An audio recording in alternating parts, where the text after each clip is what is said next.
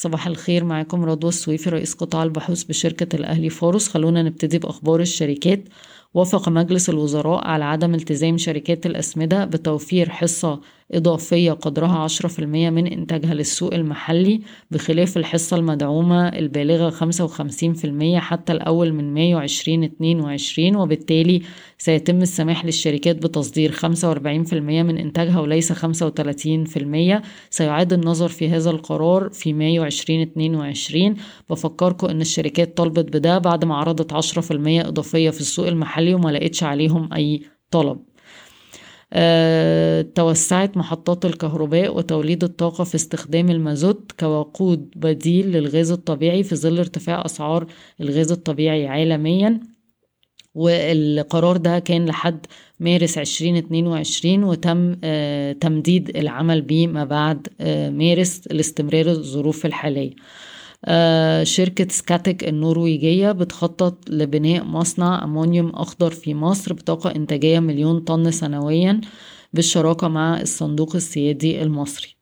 عين وزير البترول رئيس الهيئة العامة للبترول الأسبق عابد عز الرجال رئيسا لمجلس الإدارة وعضو منتدب لشركة أبو قير للأسمدة آه بدلا من آه باشمهندس سعد أبو المعاطي.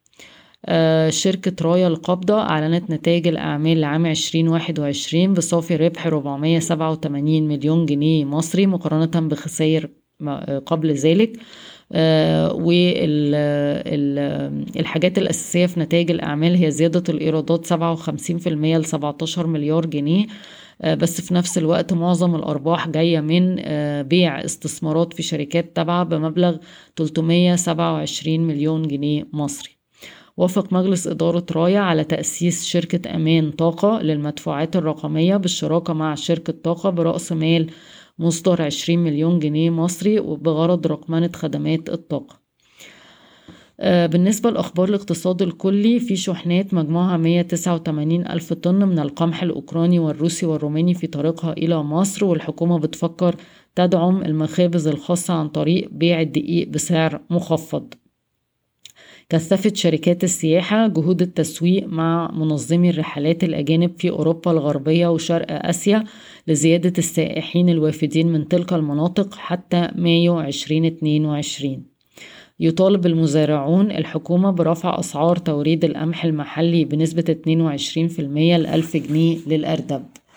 قرر البنك المركزي المصري تمديد فترة استبعاد الأرز والعدس والفول من الغطاء النقدي بنسبة 100% لسنة أخرى تنتهي في 15 مارس 2023 تتطلع شركة مصر للتأمين لإدراك 25% من أسهمها في البورصة في النصف الثاني من 2022 وتم تعيين زكي هاشم مستشار قانوني للطرح.